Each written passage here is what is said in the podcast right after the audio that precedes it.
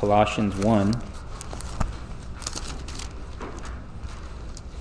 And we also turn in, if you don't have your handout or if you're at home and you're listening to this, you could turn to chapter 25 of the Westminster Confession of Faith. Chapter 25, that's page 935, section 6. Let's read first God's holy word, Colossians 1, starting at verse 13, and then we'll read to verse 23. This is God's holy and infallible word. For he rescued us from the domain of darkness and transferred us to the kingdom of his beloved Son, in whom we have redemption, the forgiveness of sins. He is the image of the invisible God, the firstborn of all creation. For by him all things were created, both in the heavens and on earth, visible and invisible, whether thrones or dominions or rulers or authorities, all things have been created through him and for him. He is before all things, and in him all things hold together. He is also the head of the body, the church, and he is the beginning, the firstborn from the dead, so that he himself will come to have first place in everything. For it was the Father's good pleasure for all the fullness to dwell in him and through him to reconcile all things to himself, having made peace through the blood of, of his cross. Through him, I say, whether things on earth or things in heaven. And although you were formerly alienated and hostile in mind, engaged in evil deeds, yet he has now reconciled you to his fleshly body through death, in order to present you before him holy and blameless and beyond reproach if indeed you continue in the faith, firmly established, and not moved away from the hope of the gospel that you have heard, which was proclaimed in all creation under heaven, and of which I, Paul, was made a minister. And then we look at the Confession of Faith, chapter 25, section 6. There is no other head of the church but the Lord Jesus Christ, nor can the Pope of Rome in any sense be head thereof. Let's pray together. We ask, blessed Lord, that you would open this, your word, unto us. Help us to rejoice um, that Christ is head.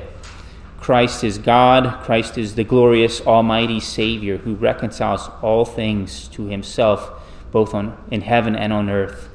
And we pray that you would help us to exalt him and rejoice that you have given that your Son, Jesus our Lord, as both Savior, Lord, and King, and head over all. We pray these things in his name. Amen.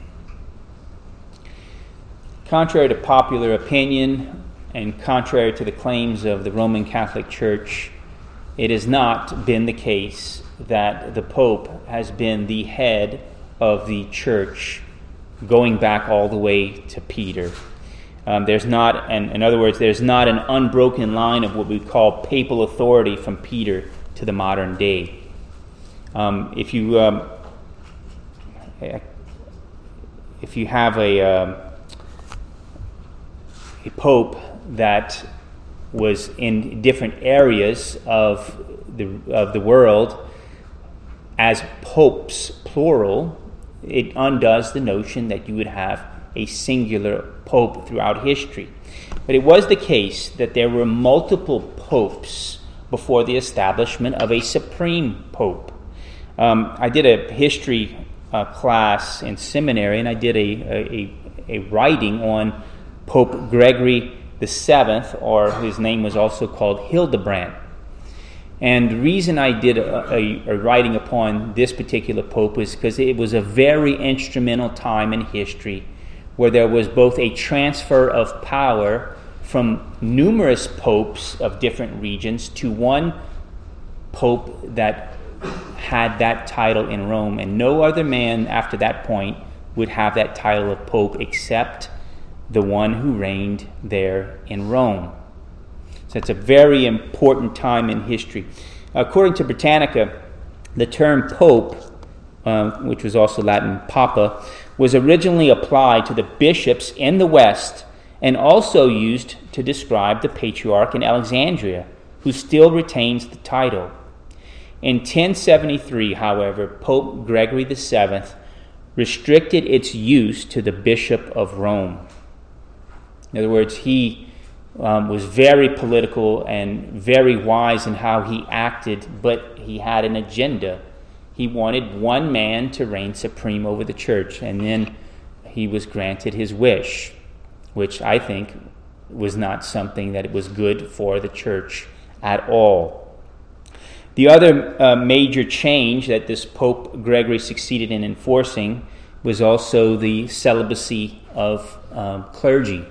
Before that time, clergy were allowed to marry. Um, in Germany, I, I, remember that there was there were Germans who wrote to the Pope at the time, to Hildebrand, pleading him not to go that route, and they cited two particular scriptures. The first one they cited was 1 Timothy three two. An overseer then must be above reproach, the husband of one wife. Titus 1 5. Elders likewise are to be the husband of one wife. Um, it seems pretty clear in Scripture to me, doesn't it, that a clergy member, a bishop, an elder, um, those who are ordained to office in the church are allowed to marry. Um, Peter was allowed to have a wife. Um, there's even an argument in Scripture where this, they argue that why aren't we allowed to have a, a believing wife like Peter?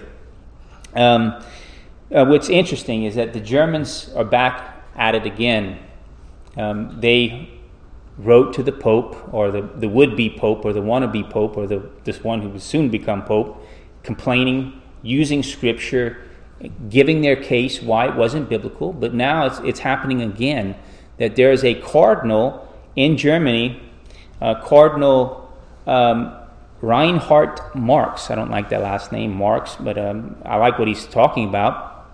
Reinhard Marx is a Catholic a cardinal and he wrote that celibacy of priests is something described as precarious. And he said sexuality is a part of human nature. And what he's arguing, therefore, is not that they have to be married, but to give the allowance that if they, they could have both celibate priests and married priests. And part of this is arisen from all the sexual scandal going on in the Catholic Church because what they've done and what they've enforced is contrary to nature. It's contrary to Scripture. So we'll see. There's some talk of maybe even having a, a church split over this particular matter. Um, the passage in question that is undoubtedly uh, the best, I would say, in teaching that Jesus Christ is absolute head, the only head of the church, is found in Colossians 1, as we have just read. Uh, Colossians 1 is, I believe, one of the strongest texts possible. Um, it summarizes his work of salvation in two verses at the beginning, in verses uh, 13 and 14. For he rescued us from the domain of darkness and transferred us to the kingdom of his beloved Son, in whom we have redemption, the forgiveness of sins. That's a beautiful description of how Christ came and brought us uh, to God through His work um, and transferred us from one kingdom to the other, from the kingdom of darkness to the kingdom of, of the beloved Son. Um, and then later on, he goes in after describing this, this summary of salvation. He's going to talk a little bit more about it later in the, in the chapter. Um, he goes on and establishing the deity of Christ. Again, here, this is a passage that gives one of the most absolute defenses of the deity of Christ. Um, look at verses 15 through 17. Speaking of Jesus, He is the image of the invisible God, the firstborn of all creation. For by Him all things were created, both in the heavens and on earth, visible and invisible, whether thrones or dominions or rulers or authorities. All things have been created through Him and for Him. He is before all things, and in him all things hold together. So he talks about Jesus Christ being the one who does the works of God, the creation of all things through him, the sustaining of all things through him. Both creator and sustainer. Therefore, having those two things to describe you, if you do the work of God, then you have to assume he is God. And then here's the passage again about Christ as absolute head of the church. He is also head of the body, the church, and he is the beginning the firstborn from the dead, so that he himself will come to have first place in everything. Head of the church, he's described uh, there. Now, what's, what's strange and interesting is that you have Christ as supreme creator, sustainer, God, the divine one. Then you have Christ as head of the church, and you have this bookend where, where Christ as head of the church on the, on the end of it is Christ again as creator. So it's Christ, glorious creator, Christ, head of the church, and then Christ, the creator again. But here in verses 19 and 20, it's, it's describing this cosmic authority of the Lord Jesus Christ. For it was the Father's good pleasure for all the fullness to dwell in him, and through him to reconcile all things to himself having made peace through the blood of his cross. Through him, I say, whether things on earth or things in heaven. Again, it's like a, it's bookends on when Christ creator, Christ head of the church, Christ creator, glorious cosmic uh, authority. It's a, it's a beautiful, magnificent passage. Um, we turn next to a passage that, again, another passage that gives us some proof of Christ as head of the church. Look at Ephesians chapter 1, starting at verse 18.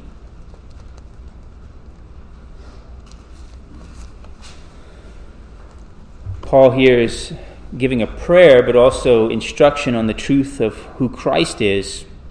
I pray that the eyes of your heart may be enlightened so that you will know what is the hope of his calling, what are the riches of the glory of his inheritance in the saints, and what is the surpassing greatness of his power toward us who believe. These are in accordance with the working of the strength of his might, in which he brought about in Christ, when he raised him from the dead and seated him at his right hand in the heavenly places far above all rule and authority and power and dominion and every name that is named, not only in this age, but also in the one to come. And here's the part about being head of the church. Verse 22 And he put all things in subjection under him, under his feet, and gave him as head over all things to the church, which is his body, the fullness of Him who fills all in all. So both passages talk about Christ as reigning over all creation, and of course, that also includes the church as well. So, um, Christ, is He head over the church or is He head over all things? Both. He's God, He's head over all. He's absolute sovereign over all. And we understand that why if someone in their right mind would want to take the place of Christ. Christ is head of the church. Why would you want to establish yourself as being head over the church when Jesus Christ is head as well? Now, Christ is head, not as well, but Christ is head and you're not. Um, it's not just the Roman Catholic Church that has had a problem with this. It's the Episcopal Church as well. Well, if you don't like what the Pope's doing and you don't like what the Pope says about you getting a divorce and getting remarried and all this, well, why don't you just make yourself head of the church? And that's what happened in England. Uh, King Henry VIII established himself as head over the Church of England. So, well, it's still a, a serious infraction upon uh, Scripture. It's still a transgression, you could say, of Holy Scripture. There's only to be one head over the, over the church, Jesus Christ, and not one man over a nation of the church, uh, of, of a particular nation of some sort. Now, I believe that the reason Paul gives these two passages, again, it's Paul that gives these two passages that describe Christ as the absolute head over the church and a glorious head over all creation. And it fits. It fits with what Jesus said in Matthew 28. In Matthew 28, he says, All authority has been given to me in heaven and on earth. In other words, I'm the head of heaven and earth. Go therefore and make disciples of all the nations, baptizing them in the name of the Father and of the Son and of the Holy Spirit, teaching them to observe all that I commanded you. And lo, I am with you always, even to the end of the age. Because Jesus Christ is head over the church. That's why we can go to all nations, and because he's head over the entire creation, we can go to all nations and do mission work, even in those nations that oppose the work of the gospel. Because who reigns supreme even above the rulers of those nations? Christ. And Christ said that he would establish his church, and even the gates of hell will not prevail against it. And that Christ's church will include people of every nation, tribe, and tongue and that He will accomplish His work. And yes, there are times when people suffer and suffer persecution and trial and tribulation in doing mission work, especially, maybe even have their, their life in dire risk. But He promised that He would be with them. Lo, I am with you always, even to the end of the age. Um, getting aside from the Roman Catholic Church and getting aside from the Episcopal Church, what about the ab- abuses of power in various local small congregations as well? I, I think it's a serious problem when you have individual churches who are ruled by one person. When you have an individual church where one man reigns in authority, it's a serious issue because it acts as he acts as though he is the head of that particular congregation. And that is one of the blessings why I love Presbyterianism because we don't have the head, one man as head or ruler over a congregation. We have a multiplicity of those who are ruling elders and teaching elders. And therefore, uh, it's a much better situation to be uh, in a, multitude of counselors, you could say, as being a head over a congregation rather than one man in authority. Uh, church government um, there's something called uh, hierarchy, a hierarchical uh, type of church government. That's included in the Roman Catholic Church. It's also included in the Methodist Church and the Episcopal Church. And basically, it's you have different you have the, you have ministers over local congregations, and then you might have someone over a region, but then you might have a bishop over the entire state.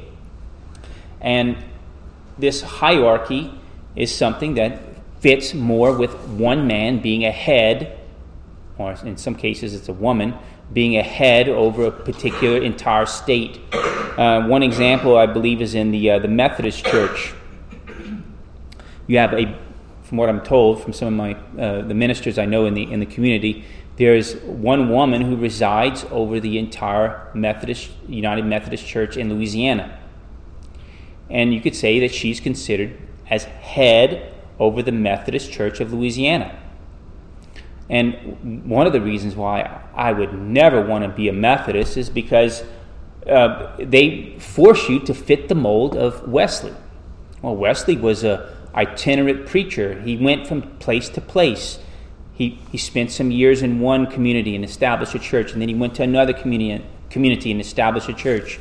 And because Wesley was that way, well, we think every minister needs to imitate John. I mean, imitate Wesley.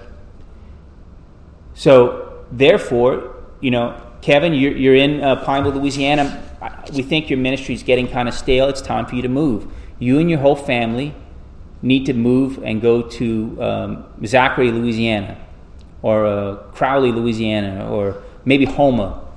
and then you stay there for four or five years, and then you get picked up, and then the, the head of the church moves you to another location. Well, is that good for a congregation? Uh, I don't think it's good for one's family or for the minister as well.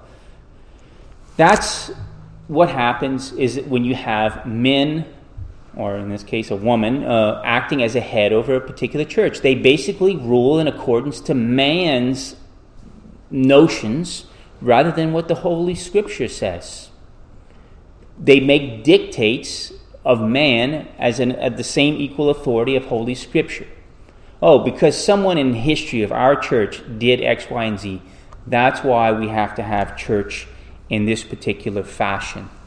Again, Ephesians 1 says, God the Father put all things in subjection, that means to be placed in submission under his feet, and gave him, that is Jesus Christ, as head over all things to the church, which is his body, to the fullness of him who fills all in all. If you want the blessings of a sound church, take Christ as the only head. Man is not your authority. No individual person is your authority, but Christ is the ultimate authority. One last point is that when we have Presbyterianism, again, rather than this hierarchical system, we have not one man that's head over anything. We had the, uh, the, the first ecumenical council in Acts 15 you could say was, or the first general assembly of the Presbyterian Church of the New Testament, is when they got together, the church gathered as a whole, and not one person was considered head over the church. It was representatives of all the churches came together and they met, and then they decided upon what was going to need to be done on the sake of the church. That's Presbyterianism rather than having a high hierarchy where any one person reigns as head over the church. Uh, let's, uh, let's pray together. Lord God, we do thank you that you have blessed us with Jesus Christ as both our supreme head over the church. We thank you that you have rescued us from the domain of darkness and transferred us to the kingdom of your beloved Son. And we thank you that it's through him only that we have redemption and forgiveness of our sins. We pray, O Father, that you would help us to greatly appreciate the, the history that we have, but also we pray the, um, the biblical roots that we have in Presbyterianism. And we do pray that you would help us to remember that Jesus Christ reigns supreme as head over your church. Not one man, not one pastor, not one elder, but Lord, that your holy word, as given by the authority of your Son, um, reigns over all. And we thank you, Lord, for your blessed word, and we thank you for your blessed Son. And we ask you that we would help us to embrace him by saving faith and to grow in our appreciation of him and of this church.